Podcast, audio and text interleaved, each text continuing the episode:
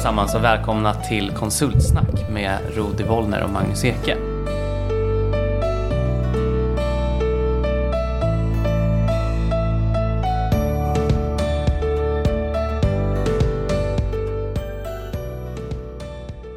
Vi sitter här 2020, två egna konsulter och har tänkt att dra igång den här poddsatsningen, vloggsatsningen. Ja, vloggpodd. Ja. ja, nej men, eh, och vi har tänkt att prata i ett gäng avsnitt framöver om hur det är att vara egen konsult. Frilansare skulle vissa säga att det är. Och lite mer specifikt kring de grejerna vi håller på med på dagarna. Eh, och vi kommer prata om hur man skaffar kunder och hur man jobbar sig till att bli egen konsult kan man säga.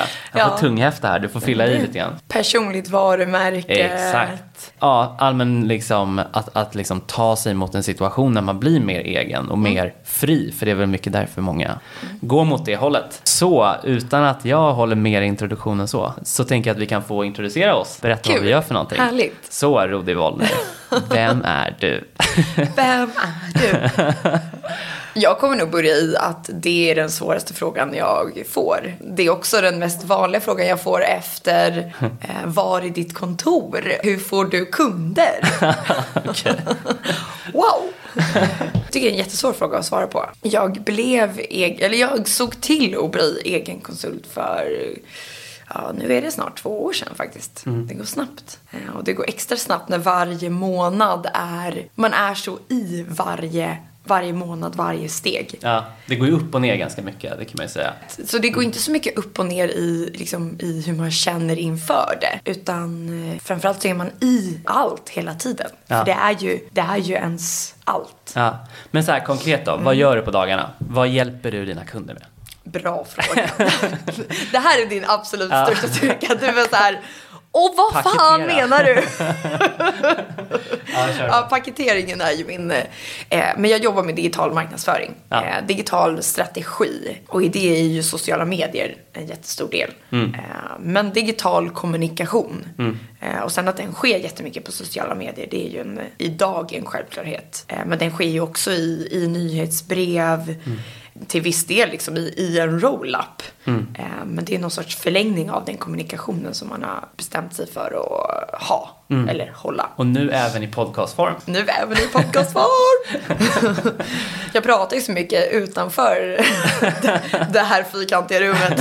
Så att. Så det är bra att det bara spelas in lika gärna så att det är ännu fler som får höra din röst.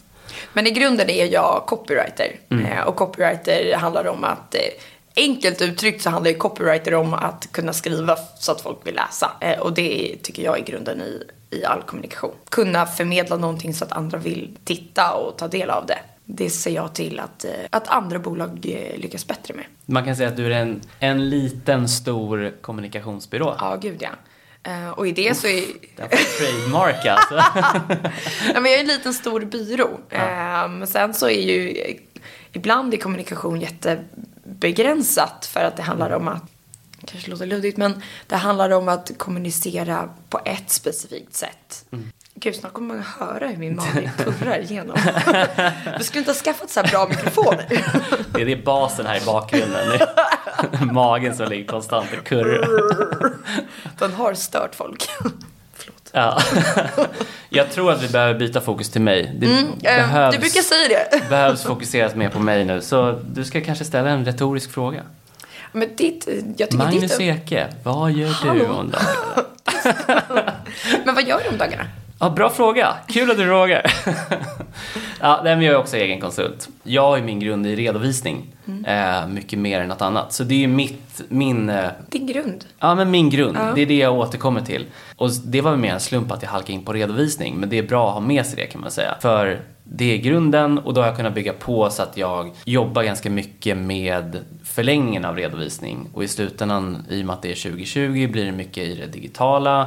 Jobbar en del med, eller en hel del med analyser också. Och mer mot det. Och automatisering och liknande. Eh, så jag är väl lite mer urtypen av den typen av eh, klassisk konsult. Ja, du- konsultdojan sitter ju bättre på dig kanske än vad den Ja, jag har gör på mig.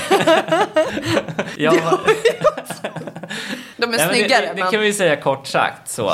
Så eh, jag är analytics-delen och du är den kreativa personen som sitter Ja. med ett knä rakt upp. Sorry not sorry. Nej, men, så det var väl det. Det var vi i korthet. Det var en lång hisspitch.